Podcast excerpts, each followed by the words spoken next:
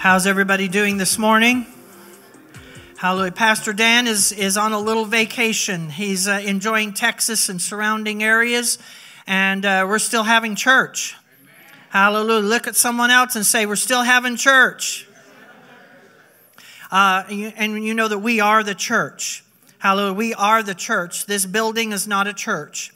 Okay? We are the church. So look at someone else and say, You and I are the church. you know, I was reminded as we were worshiping this morning, it says in Psalm chapter 22, verse number 3, it says, But you are holy, Lord, and you are enthroned in the praises of God's people.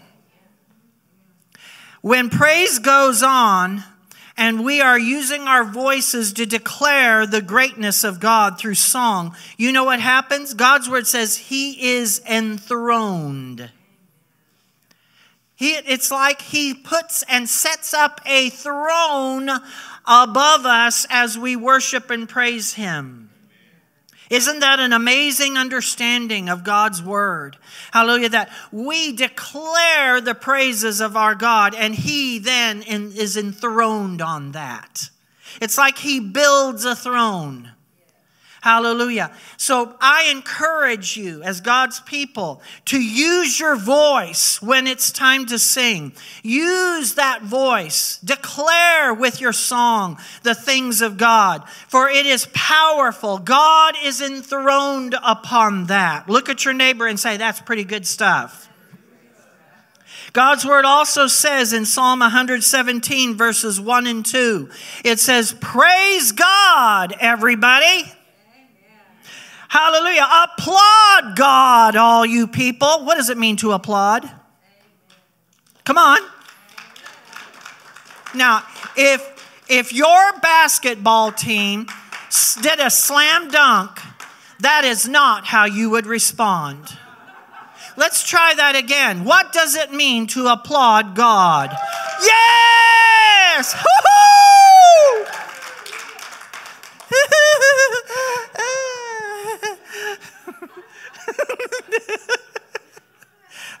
you know, I have a prophetic edge sometimes to me, and I will kind of cut a little bit. And so I, I'm maybe doing a little cutting this morning, but that's okay. Look at your neighbor and say, That's okay. You'll get healed. Ha! why should we applaud God and why should we praise God? It says here, His love has taken over our lives. God's faithful ways are eternal. Hallelujah. We can praise the Lord knowing that the things He is, the things He does, hallelujah, is eternal and it will never come to an end. He is that amazing. Hallelujah. Look at your neighbor and say, Now that's amazing. Hallelujah. You know, that's not even in my message today. So you're getting this free of charge from the Holy Ghost. Hallelujah. Do you want a little bit more Holy Ghost? Hallelujah. You know, the last song that we sang was glorify his name in all the earth. And then we begin to begin to pray it out. We begin to uh, declare it during our prayer time this morning. There is something about glorifying the name that is above every other name. We need to use our mouth to declare, hallelujah, the name of our Lord. Hallelujah. Today we're going to go into that uh, a little bit more in depth. But I want us to say, who glorifies his name in all the earth? Say it again. Who? You do. We do. It is our privilege and honor to glorify the name of the Lord. Watch what he will do if you just open your mouth and declare. Can I get an amen? Hallelujah. He is worthy of blessing. You know what? If you get happy on something, you can clap. Hallelujah. If you think something is worth a little bit more umph, then you say amen. Look at your neighbor and say, say that. Okay? Mm-mm, my, my, my, my, my. Hallelujah. Just go forth and make that declaration. Give a little amen when it's uh, uh, appropriate. What's your name anyway? What's your name again? Um, Your name? I, I forgot. You know, what is your name? Say that to me again. Now, you're looking at me like, well, you poor thing. I guess the southern way of saying it is, uh, bless your heart. Meaning, why, you poor little thing that doesn't know a thing what's going on? Okay? You, you look at me that way, and yet you've done that yourself. Or a lot of us, we just stay quiet and we just wait for someone else to say their name, like when they're going, oh, yeah, that's their name. Okay? You've done that. Look at someone and say, yeah, I've done that. Names are important to us, for it brings identification. It brings kind of a settling, if you think about it. Okay? It brings some clarity to things. It brings some trust. And it brings even more. I want you to get your pens and, and, and your paper ready, get your iPads going, and I want us to be ready to uh, understand some things about names. Okay? Is there, look at someone and say, let's, let's do this. Okay? Names and their meanings, okay, have been very important throughout history. Okay? We've seen it throughout the whole Old Testament. In fact, if you do any study at all, of which I know that everyone here does good study, is when you go into the Word and you see names, especially in the Old Testament, you might want to look up the, what the name means because there's some powerful truths that come forth out of it. Okay? And I don't want to go into any particular name because if I do, then I will go on that bunny trail and we may not come back, okay? but I remind you of the most wonderful name to me, or at least a great word to me, is Mephibosheth okay, and what Mephibosheth meant, but what it also means. And uh, I shared that several weeks ago in a message. And uh, but there are so many names in the Old Testament that have proper meaning to them, and you can pull from it because it helps understand the whole synopsis of that whole uh, uh incident that may have taken place, or that whole time frame that took place. And uh, uh, even you even have people who name others after a scenario. Okay? A lot of people are named after their family members because there's such an honor to it. There's such a, a, a heritage that comes from it. Uh, names are important to people. Of course, then I had a family that I'm not sure that they really uh, believed that way because they named their son Jesse James. and I'm sure there are others, you know, that have done some similar things, you know, and, and I'm thinking, okay, well, whatever. but names, look at your neighbor and say names. You know, there's a, a phrase, you know, from long ago, you know, probably still around today. You know, when you were little and you and uh, someone was trying to make you feel bad, and, and uh, you said, Sticks and stones may break my bones, but names and faces won't hurt me. Uh, well, names and faces do hurt if they're done in a negative way. And uh, I am here that stones and, and bricks and sticks will, you'll eventually get healed of those things. But sometimes the names that we proclaim over some people, okay, they stick and it's devastating to them. And yet there are other names that are very important and they are everlasting and they change the way you are on a positive side. And today, I want you to get ready as we uh, go into the Word of God regarding uh, some very important names that you want to remember. A couple of them you probably know well, probably another you may or may not. But I want us to go dig deep today. Look at your neighbor and say, Let's dig deep. God has more than one name. Did you know that? God has more than one name. Think about one of the names that you know of God. Think of one of those names, just one. I know you're probably going with 13 of them already, okay? Choose one and call out his name, please.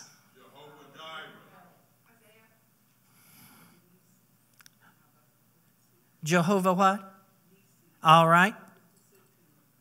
Yes. Come on. Shalom. Rapha. Couple more. Yahweh. Amen.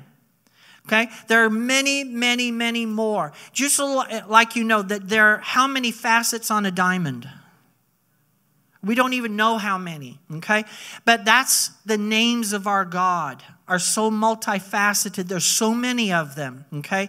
And we want to be able to dig in to at least a couple of them. You know, I, as I first started studying, I had six of them that I was going to do. And I thought, oh, dear Jesus, if I do all six of them, we won't be here and we won't be gone until 2 p.m.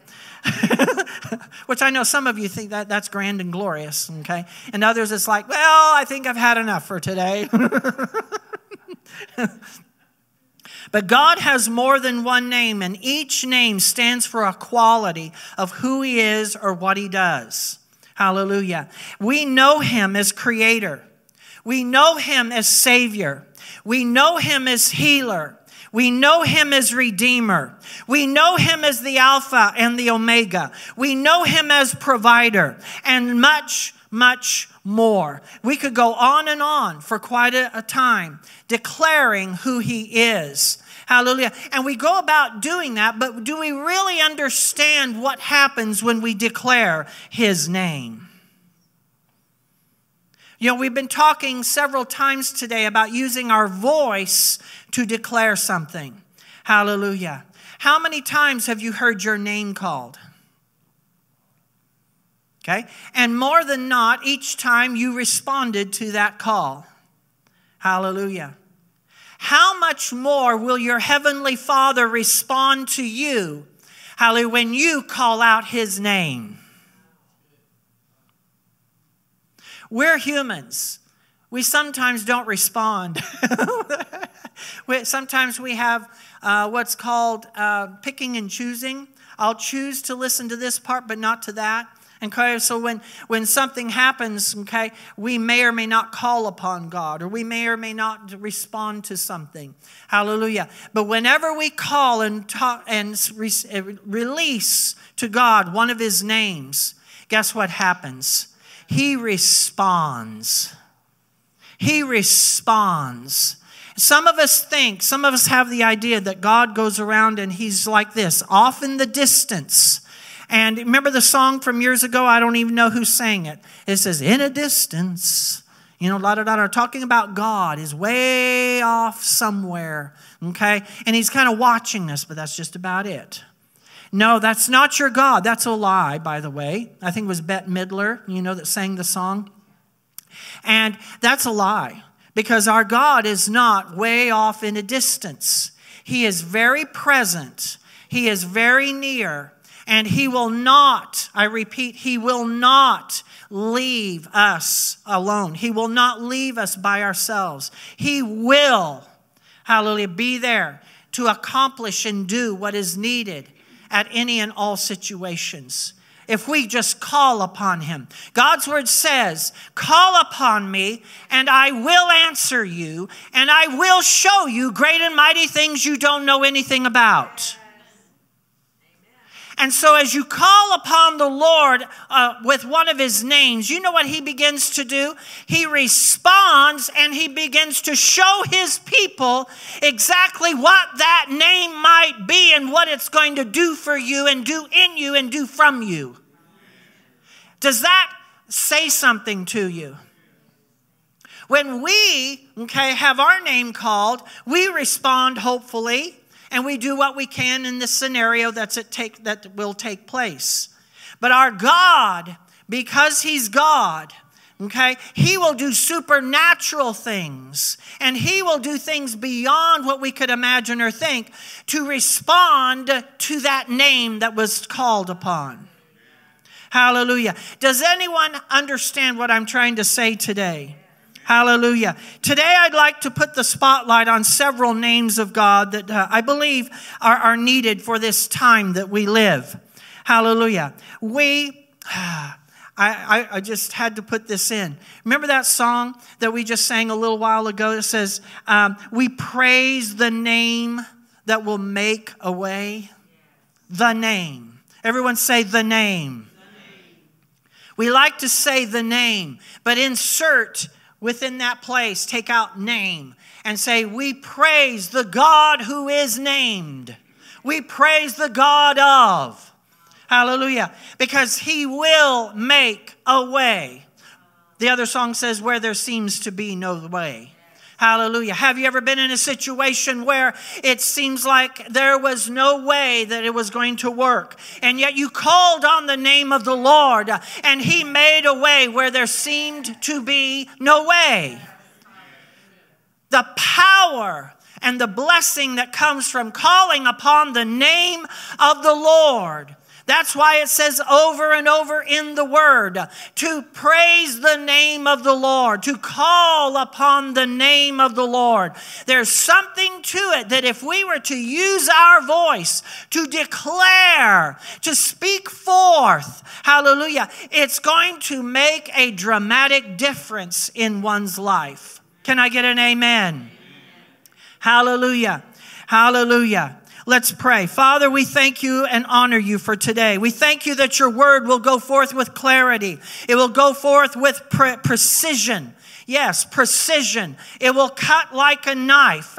It will go in. Father, your word says that your word, the sword of the Spirit, your word is quick, it's powerful, it's sharper than any two edged sword, piercing to the very dividing between the soul and the spirit, between the thoughts, the intents, the motives, the attitudes of the heart are brought out. So, Father, I thank you and praise you that the word will go forth. Hallelujah. And it will be like a double edged sword, and it will bring death to things, and then swing back and it'll bring life to other things.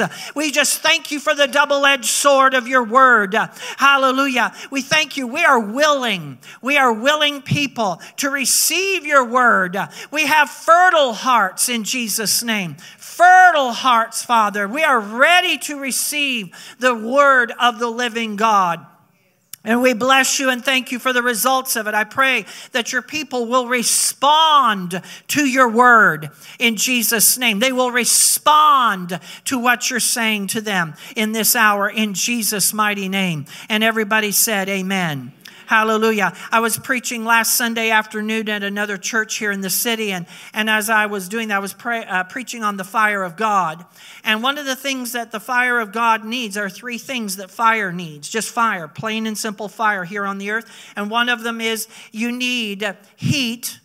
Okay, another one you need is air, and another that you need, okay, does anyone know? You need heat, you need air, fuel. You need fuel. Okay? Now, take that and spiritualize it. The air, the Holy Ghost. You need the Holy Ghost. Hallelujah. The heat is the pressures of life, some pressures that come, whether they're from God or from, you know, the world. Okay? And then you need, okay, the fuel. The fuel is the wood, okay? But in the, in the realm of the spirit, we would say the word. You need the word, okay? And if you want the fire of God to become active and alive, you need the wood and you need the, the, the word of God. And the Holy Spirit told me before I started preaching, He said, It's not just my word, it's the word in their womb. It's the word in their womb. It's the word that has been digested and has become a part and that is ready to be used to bring forth and to birth the things that God wants to accomplish that will not be accomplished unless the fire comes. Well, enough of the fire because we're talking about names, but one of his names is consuming fire. I do want you to know that. He is the consuming fire. Hallelujah. Look at your neighbor and say, He is a consuming fire. Hallelujah. Years ago, uh, we lived in, in, of course, the Rocky Mountains, and you can go ahead and put up that first picture. And in that time frame, we, uh, living in the Rocky Mountains, we came across old buildings. Now, most of them were made of wood, uh, ghost towns, you know, and, and uh, ranches way out in the middle of nowhere. But every once in a while, there were some uh, uh places that had been made of brick. But what I saw several times, and my granddad brought it forth, and he said, because I said, What's that in the corner of that building? Why is that big block there? And he said, Well, that's called a cornerstone. That's called a cornerstone. And I was like, well, Why would you want to have a cornerstone there? And he said, It's very important uh, to the ones who were building the building that you started with a cornerstone, and then from that cornerstone, you built everything from that place. Okay?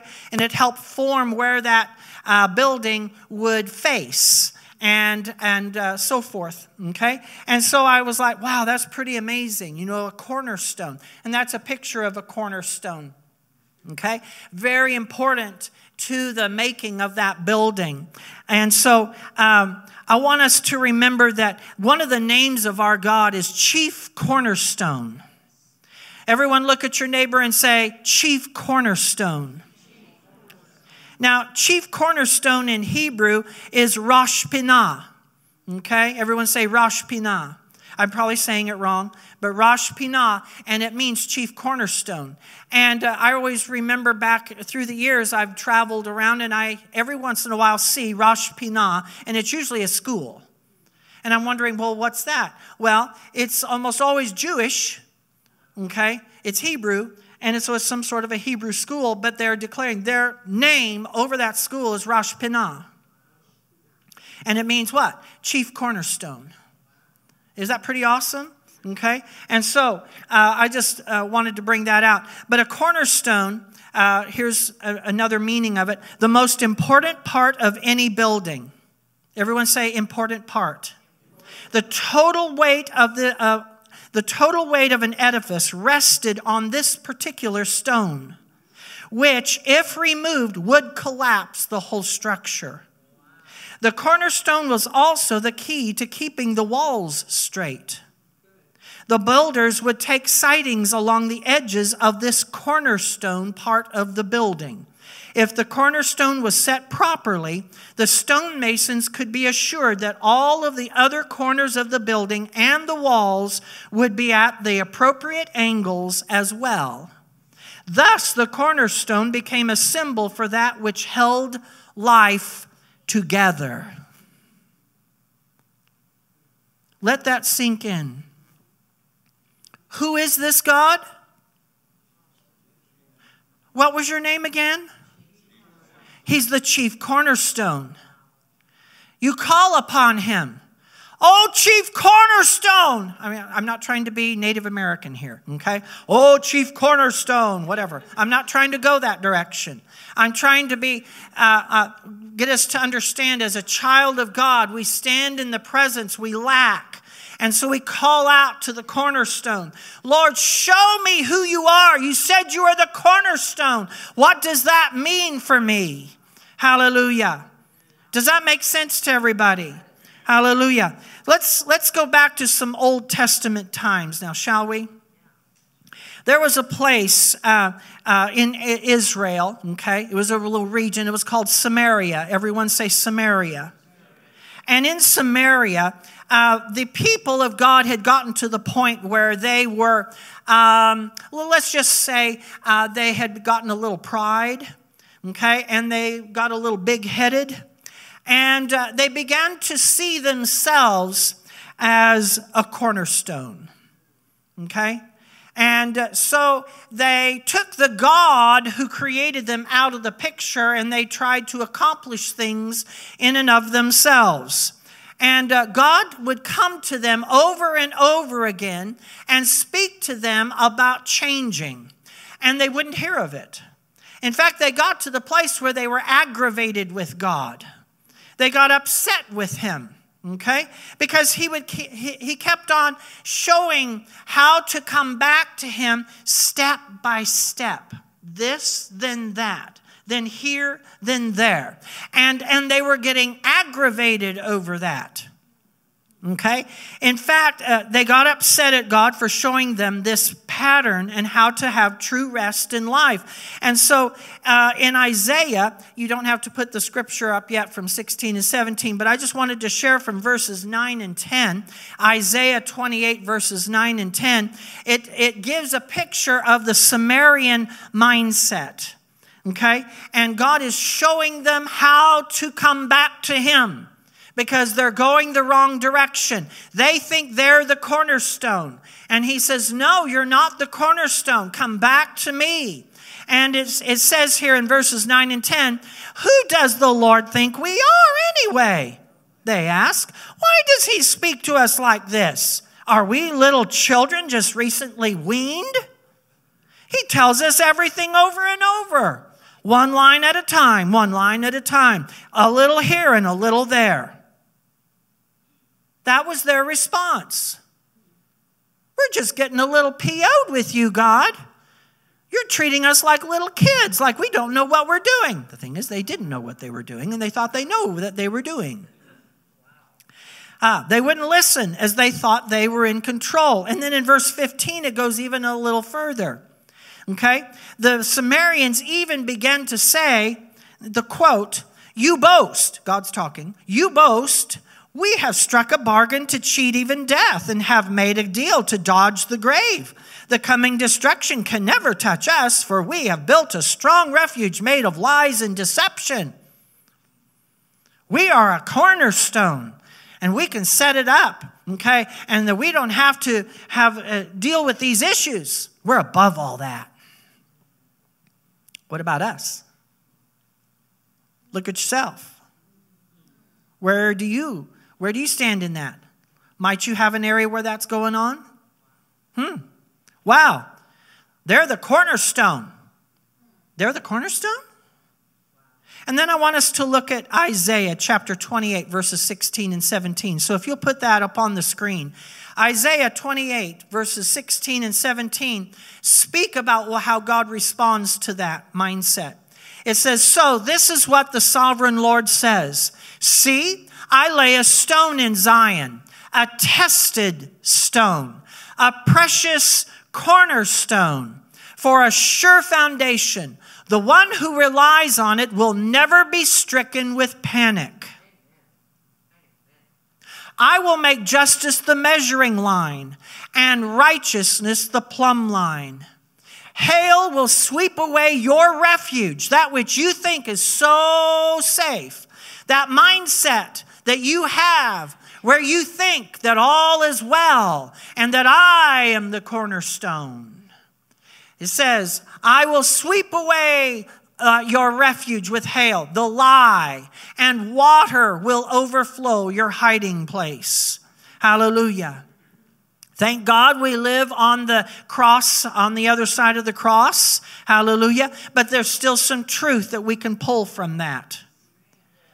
If we hold on and consider ourselves the cornerstone, we ourselves hold ourselves together, then we are in danger, okay, of having a very difficult, shifting uh, kind of life, like the shifting sand on the seashore.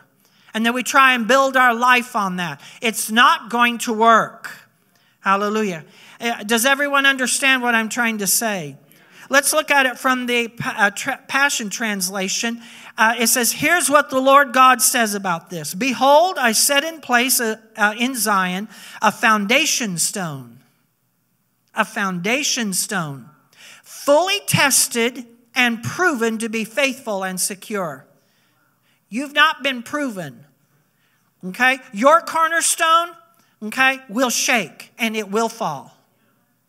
I am here to say the cornerstone that I give, okay, is a sure cornerstone. It is a precious cornerstone. And written upon this precious cornerstone is this. Did you hear it? On that cornerstone is written the following Those who trust in him will not act in haste. Sometimes we because we're in control, we're the cornerstone, guess what happens? We come across a situation, and because we don't hear God fast enough, okay, what do we do? We make a hasty decision, and it's not based from Him. And then we suffer the consequences for it. Has anyone ever done that before?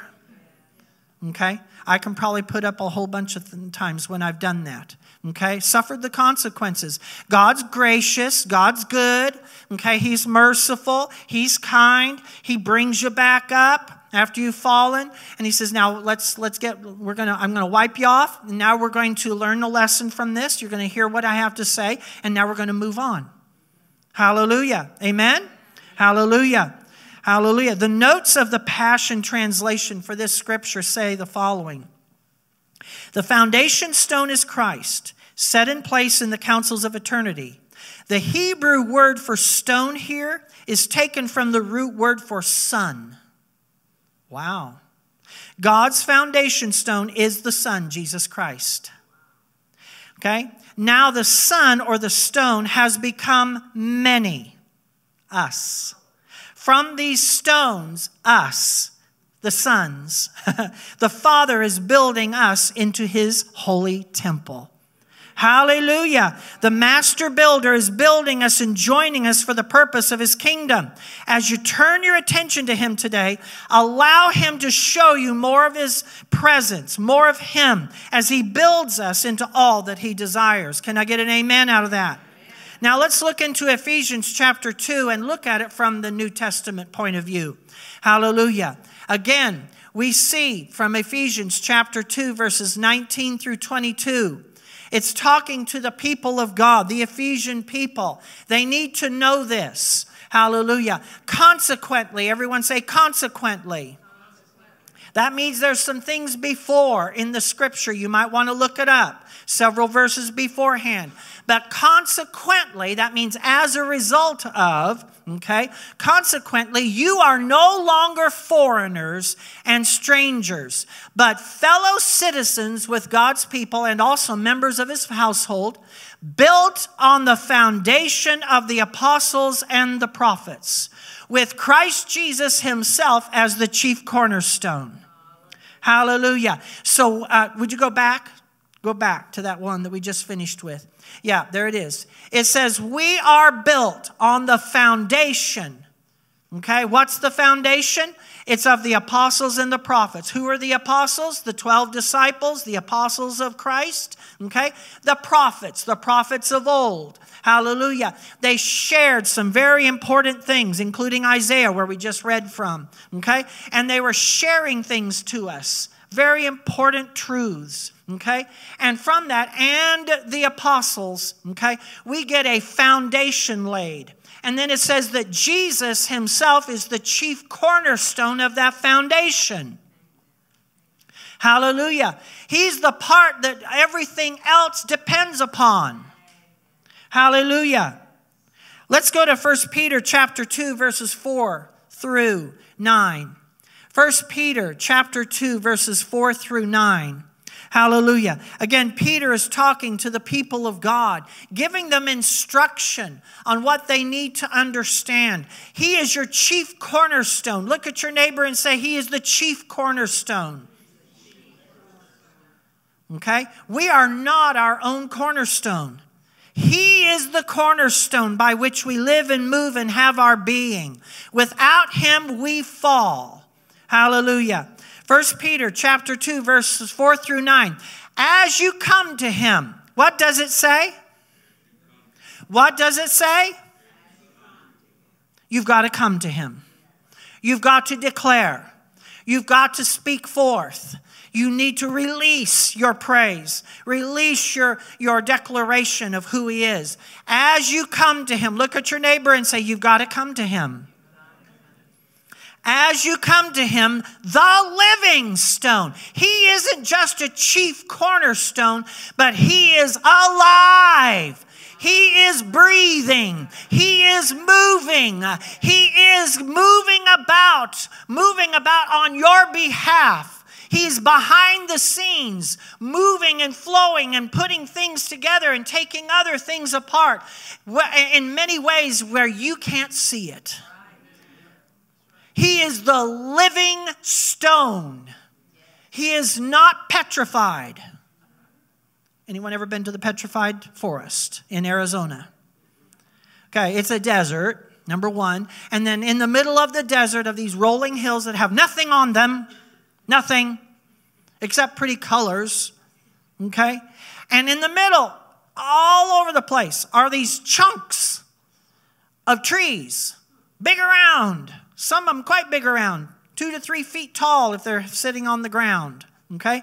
And they're, they're trees that have broken apart and have been petrified. They are now stone. Your God is not petrified. Your God is not just sitting there, dead and lifeless. He is alive and He's moving on your behalf. Hallelujah. As you come to him, the living stone, rejected by humans, by the way, but chosen by God and precious to him. There's that word precious again. Precious. It's not, it's not the Lord of the Rings. My precious. My precious. No, no, no. Totally different. Precious, very dear, costly beyond measure. Hallelujah. And so it says, okay, chosen by God and precious to Him, you also, like living stones, you are not petrified. You are not old and dead and lifeless. You are alive. Hallelujah. Are being built. What are we? Being built into a spiritual house to be a holy priesthood, offering spiritual sacrifices acceptable to God through Jesus Christ.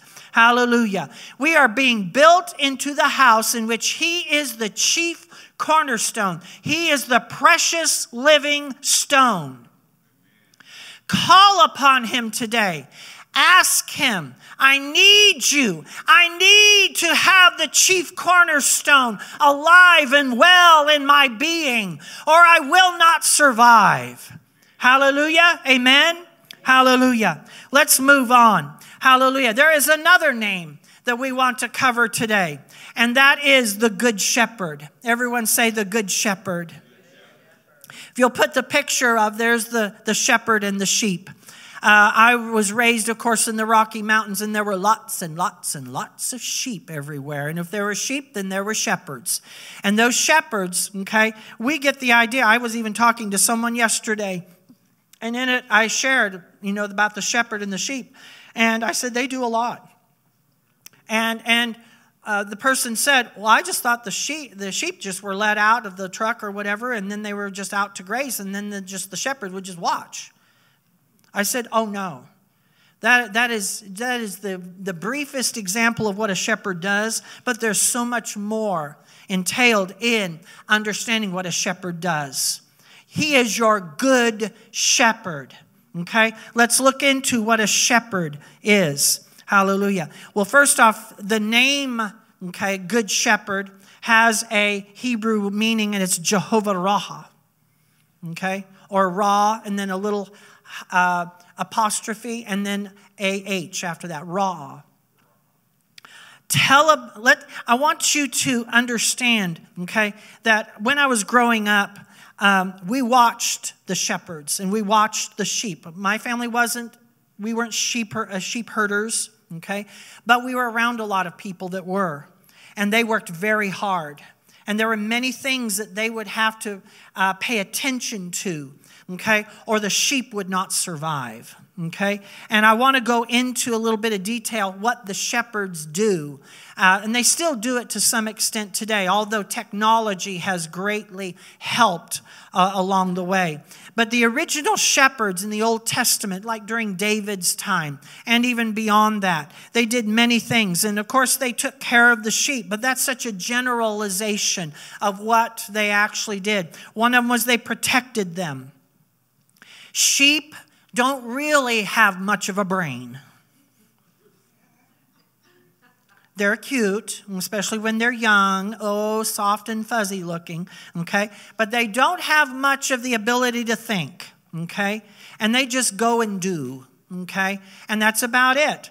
And so uh, it is the job of the shepherd to protect them in many different formats. There are many wild animals uh, that could easily capture the sheep in different scenarios. And so the, the shepherd would have to protect the sheep from all of the wild animals, all the wild things going on. And, and there's so many of them, okay? And so and at night, okay, the shepherd would have to still protect the sheep. The sheep are bedded down, yes, but you, sheep are very known for being very skittish okay? Uh, the slightest sounds, and they're up and they start moving, okay? And so uh, it is the shepherd that would begin to talk to the sheep. He would talk to them all through the day. He would talk with them even in the evenings as they're bedding down. He would walk around the edge of the group of the flock of sheep and he would talk to them. And then when he would gather at the fire at night, he would sing songs. And the songs were sung partly to cause the sheep not to be able to hear the scary sounds that were out there in the wild. Another was also to help them so that they would know the voice of the shepherd. And so he would sing over them and he would talk to them. And do you know in Zephaniah 3:17 it says that the Lord your God sings over you. He is your good shepherd and he sings over you. You need it. You need to know his song. Lord, help me to know what it means when you say you're the good shepherd. I want to receive everything you have for me regarding what it is to be a good shepherd. Hallelujah. Hallelujah.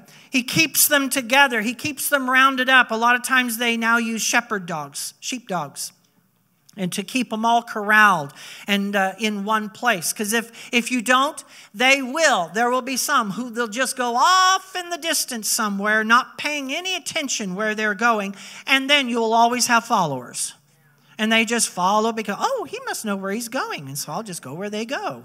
Okay? There was even a story one time where the, there was a flock of sheep, okay? And I think it was Heidi, or were they goats? With Heidi. I can't remember sheep or goats, but anyway, there were a few of them in the story, and they're on a steep hillside of the Alps. Okay, and guess what happens? Uh, the shepherd is there, and they're trying. It was Peter, one of the characters in the story, and his job was to keep the sheep okay, from going off the edge. And if one of them went off the edge, the others would just follow. Okay? God's word says we're sheep. Oh, rats! Sometimes we think we're so amazingly smart, and we're really not. Okay? he leads them. He leads them. Everyone say, He leads them. He leads, okay, the sheep. He looks ahead, okay, to where they need to go next. They're not paying attention to what they're, where they're going. They're just busy eating. That's all they're doing. They're just eating, okay? They're eating the grass, okay? And they keep eating the grass, and then they start pulling up the grass, okay? And they eat it from the roots, and then there's no grass left, and then they don't know what to do, okay? And so the, the shepherd looks ahead and sees where the next uh, place of green pasture is located. Okay? Does that make sense? You know, sheep tend to overgraze, you know. They just keep eating and eating and eating and eating the same place all the time. Kind of like us, sometimes we, we like a certain way that God's doing something, and so we feed in that particular way over and over and over and over and over. And then it begins to lose its luster, it begins to lose its power, it begins to lose its effectiveness after a while. And we wonder what's going on. And it's God, and He says, If you, I'm your good shepherd, if you hear my voice, I'm going to tell you to go this way now. I'm going to tell you now to go over here. I'm going to tell you this is the next place you need to be going. Hallelujah. Does that make sense to everybody? Hallelujah. Hallelujah. And then there's a place of shearing. Sheep need to be sheared. Sheep are not like other animals. Okay? Other animals, they have fur or they have hair and it sheds all the time. Sheep don't do that. Okay, it just keeps growing and it keeps growing and it keeps growing. Have you ever seen a sheep that looks just kind of like it's really fluffy? Okay, and the thing is, you can't see its eyes and you can hardly see its feet because it can get that that much on there. Okay, they have to be shorn. Everyone say shorn. Sheep have to be shorn. They have to be. Uh, they have to go and, and, and cut off all that hair, all that fur, all that wool. Okay, otherwise they won't be able to move and they won't be able to see, and they won't be able to breathe, and they won't be able to eat. They've got to have it. It's like uh, the apple orchards or the citrus orchards and the orchard farmers. They have to, even though that tree is beautiful and it keeps getting bigger and bigger, and each year the apples and the citrus, they begin to just produce more and more and more. But if they don't prune those branches, those branches will break and the tree falls apart and it does not survive. We must be shorn, we must be pruned. So the shepherd uh, shears the sheep from time to time. There is a season for it. We don't like the shearing. We like that nice, comfortable feeling, okay? But it's got to be done. Look at your neighbor and say, It's got to be done. Let's read John chapter 10, verses 1 through 5. John chapter 10, verses 1 through 5. Verily, or truly, or very truly, I tell you, Pharisees, he was talking to the Pharisees, anyone who does not enter the sheep pen by the gate, but climbs in by some other way, is a thief and a robber. Verse 2. The one who enters by the gate is the shepherd of the sheep. The one who enters by the gate is the shepherd of the sheep. Hallelujah. The gatekeeper opens the gate for him, who? The shepherd and the sheep listen to his voice. What do the sheep do? Do you listen to his voice? He calls his own sheep by name and leads them out. Carol, let's go this way. Maurice, let's go this way. JB, let's go this way. Louise and Byron, let's go this way. He calls each of us by name and leads us where? out. Hallelujah. Hallelujah. What else does it say? And it says, verse number, yep, there we go, verse 4. When he has brought out all his own, he goes on ahead of them. After he has brought out all of his own, he goes out ahead of them. Where does he go? If we're not careful, we're our own shepherd. And then we go our own way, and then we find ourselves lost in a hurry. Huh? and his sheep follow him, and his sheep follow him, and his sheep follow him, and his sheep follow him. Hallelujah. Because they know his voice. Do you know his voice? Not like you think, not like you think you do. We want to, and to a certain extent we do. But there's always a, a way that we can improve our listening skills. I've watched older people, okay, I'm not trying to diss them in any way, but I've watched the older people, especially as they grow, all they have to do is they know the voice of the other one. I remember my mom and my dad, they could be on opposite ends of the store, and she would hear my dad say something and immediately know where he was at. And he, she would head toward him. Isn't that amazing? Children can identify their parents pretty quickly, they know the voice of their parents. Okay? And so I want us to understand the sheep know his voice. The voice of who? The voice of the good shepherd. Hallelujah. Yes, he is the Lord. Okay? He is God. He is Jesus. But in this place, he is the good shepherd. Call out to the good shepherd. Don't just say Jesus. Don't just say Lord. Hallelujah. Say, Good Shepherd. Oh, Good Shepherd, lead me in this moment. Hallelujah. Does that make sense? Hallelujah. In fact, they will run away from the stranger. The voice of the stranger they will not follow. In fact, they run away from him because they don't recognize the stranger's voice. The problem is, a lot of the Christians in this life, we know a lot of strange voices. And they were distracted by them. Does that make sense? We've got to know the voice of the shepherd. Hallelujah. He is our hope. He is the one who will lead us the right direction. Hallelujah. As I said before, David is a wonderful example uh, of uh, a, a shepherd. Let's go to verses 11 through 15, and we'll talk of David here in a few moments. Verse 11 I am the good shepherd. The good shepherd lays down his life for the sheep. Have you ever laid down your life? Hmm. Paul talks about no one has really laid down their life, okay, and died for it. Although some people might try, okay? Only Jesus did that, okay? The hired hand is not the shepherd and doesn't own the sheep. So when he sees the wolf coming, he just abandons the sheep and runs away. Then the wolf attacks the flock and scatters it.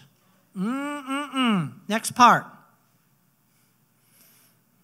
The man runs away because he's a hired hand and cares nothing really for the sheep. I am the good shepherd. I know my sheep, and my sheep know me. Hallelujah. Just as the Father knows me, and I know the Father, and I lay down my life for the sheep. Hallelujah. If that voice is a voice that is willing to lay down its life, then that's the voice of the Lord. That's the voice of the Good Shepherd talking. Hallelujah. You can be dependent upon that. Hallelujah. So, we're talking about uh, the fact that our God is the Good Shepherd. Hallelujah. One more. Let's go to Psalm 23. You know the scripture very, very well, ladies and gentlemen. You can probably quote it with me, although most of us will do it by the King James Version. Uh, this is the NIV, so pay attention. So I want everyone to say it together, please. The Lord is my shepherd. I don't hear everyone. Let's try that again. Ready, go. The Lord is my shepherd. I lack nothing. He makes me lie down in green pastures. He leads me beside quiet waters. He refreshes my soul. He guides me along the right paths for his name's sake. This is your shepherd talking. This is who he is. Hallelujah. Even though I walk through the darkest valley, I will fear no evil, for you are with me. Your rod and your staff, they comfort me. The rod was used to kick and hit away all the enemies. The staff was that crooked shepherd's crook, and it would pull in the sheep if they were in danger. If they saw that the sheep was getting kind of close and an enemy was coming in, he would take that crook and pull them on into himself. Isn't that amazing about your God? He is the good shepherd. Hallelujah. Even though I walk, yes, the rod and the staff, they comfort me. What else does it say there? You prepare a table before me in the presence of my enemies. You anoint my head with oil. My cup overflows. Surely your goodness and love will follow me all the days of my life, and I will dwell in the house of the Lord forever. Hallelujah. Right there where it says, uh, You anoint my head with oil. There's another thing that a shepherd will do. Doesn't happen much anymore because we have medicines and different kinds of things that we give the sheep now, you know, to deal with it. But years ago, uh, it was very common for the uh, shepherd to take oil and to pour it over the head of the sheep. You see, the sheep have uh, sensitive areas in their nose, their nasal cavity, around their eyes and their ears. Okay? And if nothing is done, the flies would come in by the hordes, and then they would sit there and they would begin to live there and begin to plant their eggs in there. And then the eggs would hatch, and those little worms would go into the sheep and into their cavity and begin to cause them to go crazy. And so the shepherd was pouring the oil over them every day, okay, in order to be able for that sheep to go about its way doing what it does. Isn't that an amazing picture of the Good Shepherd, of what he does for us? Hallelujah. So think about it the next time hallelujah, that you are in need of direction or what's going on. Call out to the Good Shepherd. Father, I don't know everything there is to know about the Good Shepherd. Show me what it is like. I want to know more. Hallelujah. Amen. Hallelujah. And the last place I want to go today, hallelujah, the last uh, name of our God, someone called it out earlier today. Hallelujah. It is Jehovah Nissi. Everyone say Jehovah Nissi. Jehovah Nissi. Hallelujah. The Lord is my banner. The Lord is my flag. And you say, well, what's the big deal about a flag? Now, if you were back quite a few years, it had a lot of significance. Okay? Even in America today, although not as much as in previous years, okay, the American flag, okay, is very important to the American culture. Okay, does that make you go to any other country and their flag is not waving nearly as much as ours? There are not nearly as many places where you see their flag waving. When I lived in Scotland for that period of time, I could only find two or three places in the whole area that ever had the flag uh, raised and flying in the wind. It just isn't that big of a deal.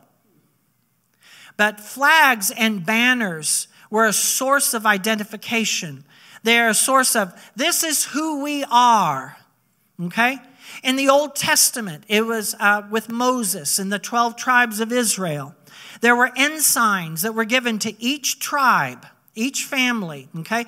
And they would hold up the ensign, which was a pole with a piece of material or a piece of something at the top. And it had certain colors and designs on it. And it said, This is our family. This is our tribe. If you ever get lost or you need to know where we are, look for the ensign. There we are. Does that make sense? Hallelujah. In a war, when it was wartime, okay, there was always the flag bearer at the front most important. Okay? And he would go and he always kept that flag raised up. Why? Because it was the rallying point saying, Onward we go. We're still in it to, to win. And here we are. This is the front line. This is where we are at in the battle. This is how far the line is. How important might that be? Nowadays we've got all the, you know, the technology to do all that for us. But back then, it was incredibly important that you had the flag or the banner, the ensign, showing the way, declaring, We're over here. This is what, okay? And, and it's a sign of lifting up, the lifting up of our hands. Okay, you, in some churches they use banners and flags. Okay, we lift our hands. It's basically the same thing. It's a sign of lifting up and saying, Lord, we're here and we know you are with us. Hallelujah. And He's doing the same thing with us if we hear Him. If we what? Hear Him. I loved flags when I was growing up. I had a fascination for them.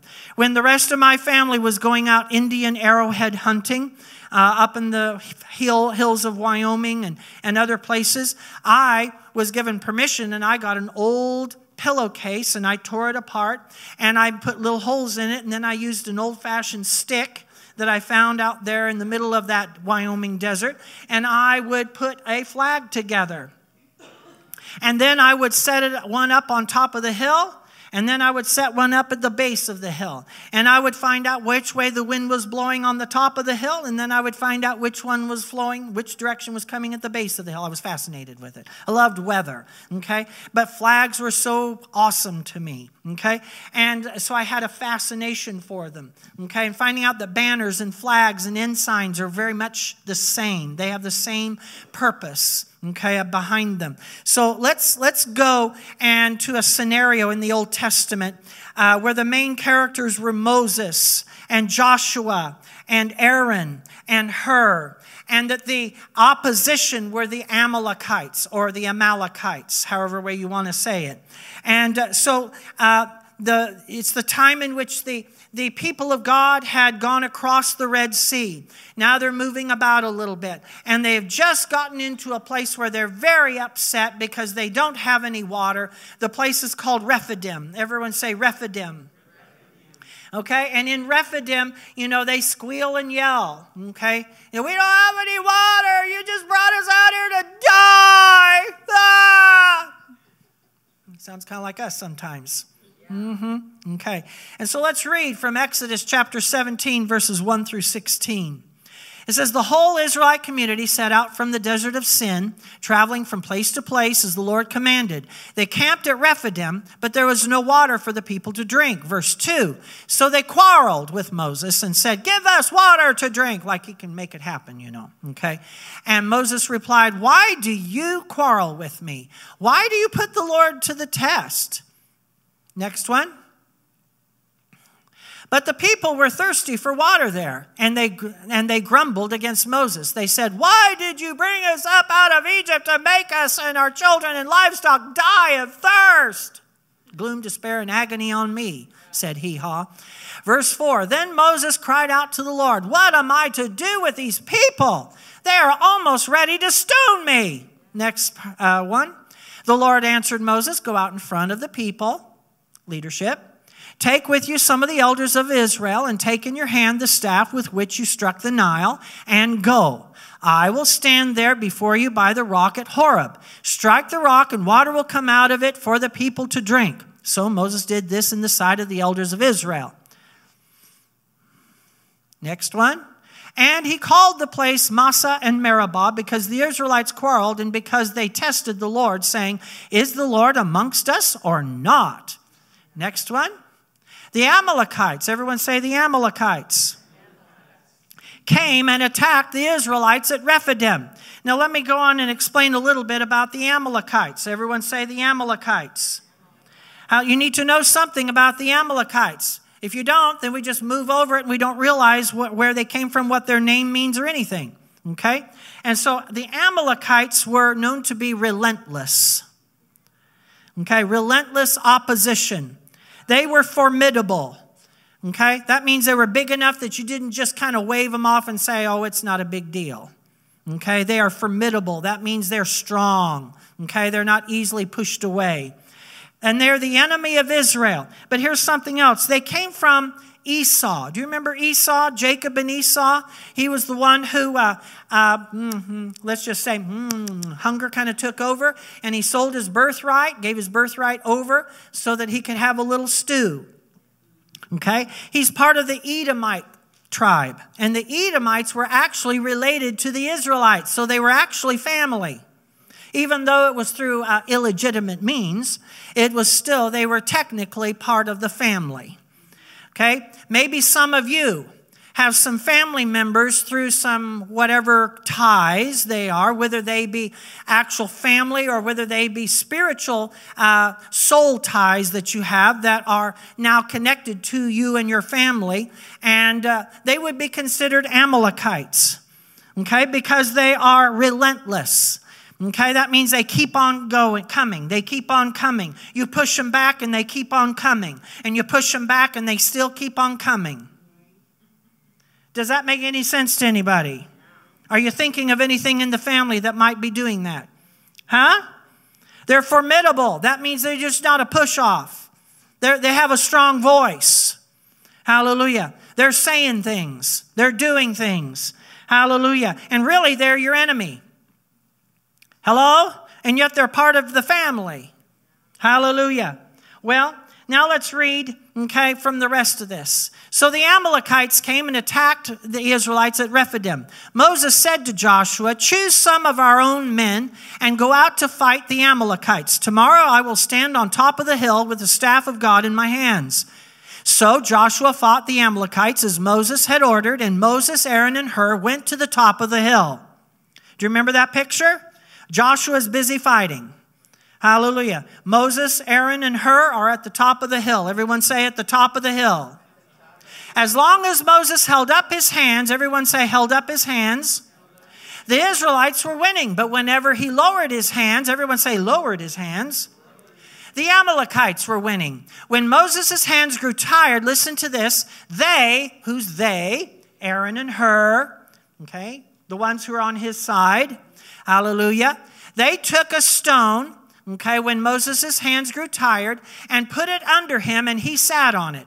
Aaron and Hur held his hands up, one on one side, one on the other, so that his hands remained steady till sunset. So Joshua overcame the Amalekite army with the sword. Next verse. Then the Lord said to Moses, Write this on a scroll as something to be remembered and make sure that Joshua hears it, because I will completely blot out the name of Amalek from under heaven. Moses built an altar and called it, The Lord is my banner, Jehovah Nissi. Hallelujah. He said, Because hands were lifted up against the throne of the Lord, the Lord will be at war against the Amalekites from generation to generation, and the Lord will what? The Amalekites?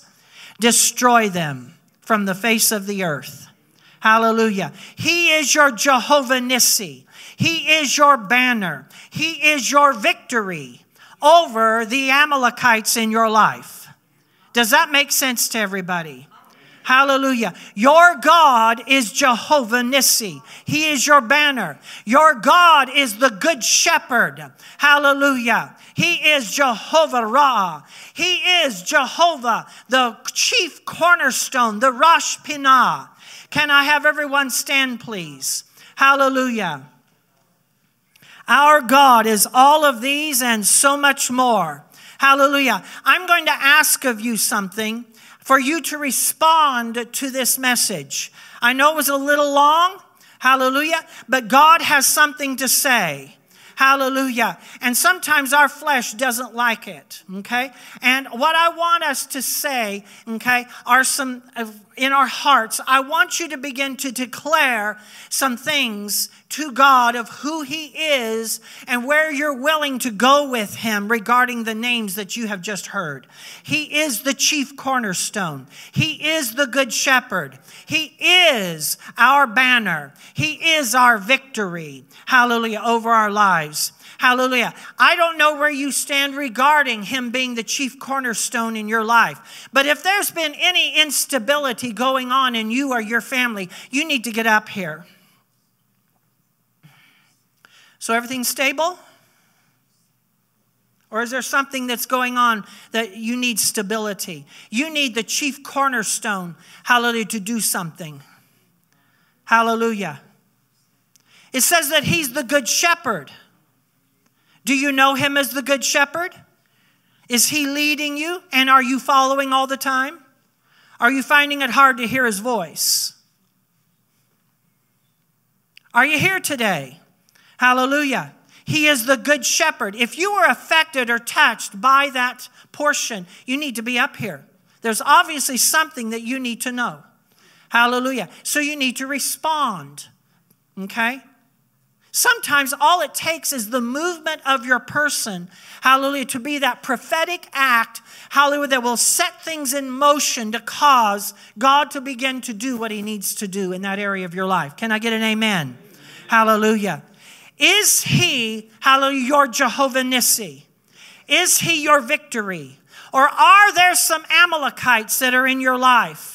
Some badgering, relentless, hallelujah, formidable Amalekites that might be family or they might be connected in the soul realm in some way that you need to deal with today. Your God is Jehovah Nissi and is here to have victory over every Amalekite in your life in Jesus' name. Hallelujah. Can I get an amen out of that? Hallelujah. So if you're moved by that last portion about Jehovah being your Nissi, your banner, your victory, you need to move up here because there's something that you need to have victory over.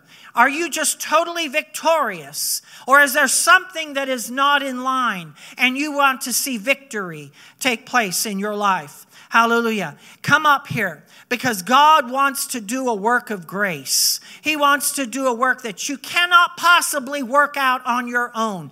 You are not your own chief cornerstone. You are not, hallelujah, the, your own shepherd. You are not victory by yourself. You are defeat by yourself, and the enemy will chew you up and eat you alive. But with him as the victor over your life, with the banner, the Jehovah Nissi, you will be victorious. Hallelujah. Can I get an amen? amen? Hallelujah. Now, what I want us to do, those of you who have come forward, I'm going to pray over you.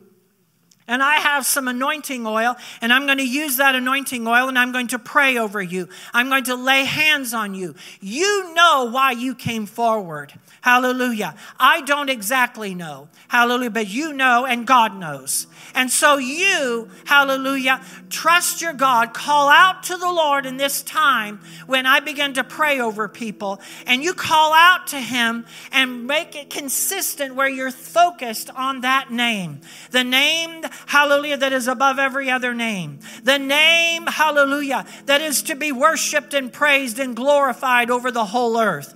The name that will stand the test of time. Hallelujah. He is here in this place right now. There is an anointing to remove burdens and destroy yokes. There is a movement here in the spirit. Hallelujah. To establish you and cause you to be firm in the direction that He's called you to go, where you become stable in all that you are and all that God has called you to. There is a, a chief cornerstone in our midst today. There is a God who is called the, the wonderful good shepherd. He is in our midst today. Hallelujah. He is good. He is not evil. He is here for your good. He's looking out for you. He sees ahead for you. And if you hear his voice, he will lead you in the exact places where you need to go. He is your good shepherd. He is in this place right now, ready to manifest and open up his robes to show you himself uh, when you could not see it for yourself. Hallelujah. He is the banner. He is the banner over our life. He is the victory over our life. He will destroy the Amalekites in your life. Uh, he will destroy the enemies uh, that you have, whether you knew it or not, have connected to. Some of you have soul ties, and I break those things off right now in the name of Jesus. Just release those soul ties, those connections that you've had with people that were not of God, that led you the wrong direction, that took you the wrong way, that made you think things that were not in line with the Word of God. Even children of God who they were taught wrong and they just took you a certain direction. God is here in the midst. He is your Jehovah Nissi. He will remove those things from you so you will no longer move in shame and move in defeat and move in condemnation. Those Amalekites are really good at shame and condemnation and all the other things that come along with it. Shame on them. Hallelujah. For they're the ones who caused it. They know they are are, and they have their place of doom, even starting today in the name of Jesus. Can I get an amen? Hallelujah. So I'm going to take some time to pray over some people. If you're out there in the audience, or if you're on YouTube and you see this, hear this, and you respond right there in the place where you're at, hallelujah, be touched in the way that God can touch you. Hallelujah. Whichever name that you are touched and moved by, God wants to do a work right where you're at in Jesus' mighty name. And if you're out there uh, here in the, in the audience or you are on YouTube and, and there's nothing that really stirs you, then you pray for those who did respond. Don't just be a spectator, but be a participator in the kingdom of God. Be active in your prayer right now, actively releasing your faith to believe that those who are here and have, re- have responded are going to receive everything that God has planned for them and even more. In the mighty name of Jesus, I'm going to put this down and I'm going to begin to pray. Hallelujah. If you need to go, then you go, and I bless you in the name of Jesus. But there is some work that God wants to accomplish here this morning. Things, you may be seated. Hallelujah. Hallelujah there are some house things that we need to kind of cover today. Hallelujah. One of them is that on Wednesday nights, we're continuing our series of covenant Okay? And uh, this is the book. Uh, I encourage everyone to get it. Okay, it's by James Garlow. It is a life changing book. I know pastors say that all the time. Okay, but this is one of those that everyone really needs to have, and it will change who you see him as being the one who's the covenant maker. Okay, he is he is all about covenant, and some of the reason we don't understand some of who he is is because we don't understand covenant. Hallelujah. Hallelujah. And so Wednesdays, everyone say Wednesdays. On Wednesdays we will do that. Hallelujah. It starts at 7, the snacks are at 6:45. Hallelujah. I'll be doing it this Wednesday. Pastor Dan's gone. Hallelujah. And so I'll be doing it. Is that right or is it you? Is it you? Okay, it's you. Yeah. I, I got to thinking. I thought, yeah, I think it's you. but I'm ready to do it. Okay, I'll be, I'll, I'll be upcoming. Hallelujah. And, and, then the other is that on uh, the 26th, everyone say on the 26th. February 26th, that's this month, by the way. This is February. Okay, February. This is February. Okay, the, the what day of February? The 12th. We're already halfway through. What? Halfway through? Yeah, February only has 28 days. So 14th, which is just two days away, that's midway. So we're coming up on midway all the way through February, and I'm still stuck in January. Okay? And on the 26th, this is John George will be uh, ministering on that particular day. Okay, bring friends, bring uh, family. Uh, they need to hear John George. He is an activating minister of God. Hallelujah. And so I want us to remember that. And then there are some birthdays that are located in the month of February. Now, the only one that we know of is Sarge, okay? Dion is another one. Uh, Sarge's is on the 14th. Isn't that amazing to have one on the 14th? Hallelujah. And then Dion's is on the 24th. Okay? So we want to wish them happy birthday. So if you have connections with them, you know, you tell them happy birthday, send a, te- a happy birthday text, or if it's on Facebook, whatever. Okay? Just send it their way to let them know that uh, we appreciate them. Amen? And so, Father, we pray over Sarge and Dion, Lord, that they are blessed and that they uh, continue to move forward in all that you've called them to. And we thank you, Father, for many years hallelujah, in the kingdom in Jesus' name. And everyone said, Hallelujah. Everyone, remember, we have also to give. And so I want us to remember. See how much God did here? Do you see how much God did here this morning? He did abundantly beyond what we could ever imagine or think. And out of that, our response hallelujah, should be to give to Him what we can. And what we can give is of our time, of our love, but of our finances. And so the finances part, I, I want to remind you of. We uh, love to have givers, okay? Because this is how the church continues. It just simply is. And if you don't give, uh, we don't we're not able to do as much. And some you know if we don't have anyone giving then we'll have to shut down eventually because unless god does something great. And he, i'm not above and beyond that okay? But if you want to give your million dollars you can give it to church of tomorrow okay? And there are cards there with the envelopes there in the back okay? And uh, we do it online as well Okay, uh, our new website that has the new page on it and everything. And if you haven't gone to it, please go to it. It's it's much easier to work with and to flow through. And then also, if you want a text to give, you can text. Hallelujah. So this is a be reminding yourself, God gives so much to us. Hallelujah. Now we want to be able to bless Him back. Hallelujah, in Jesus' name. Does that make sense to everybody? Hallelujah. Let's pray. Father, we thank you and praise you, Lord, for the gifts and the offerings, Lord, that are being released today. We thank you, Father, that they will go to their intended purpose. Hallelujah. And that God's kingdom will advance. Hallelujah. And enlarge. Hallelujah. For your glory and for your honor. We thank you and praise you. And Father, as the people are dismissed, I bless them and I just say, Father, just uh, they carry your presence and they carry your message with them everywhere they go this week. In the mighty name of Jesus. And everyone said, Amen. If you need any further prayer, I'll be up here to pray with you. Hallelujah. Otherwise, you are free to go in the name of Jesus. Love on one another. Hallelujah. Amen.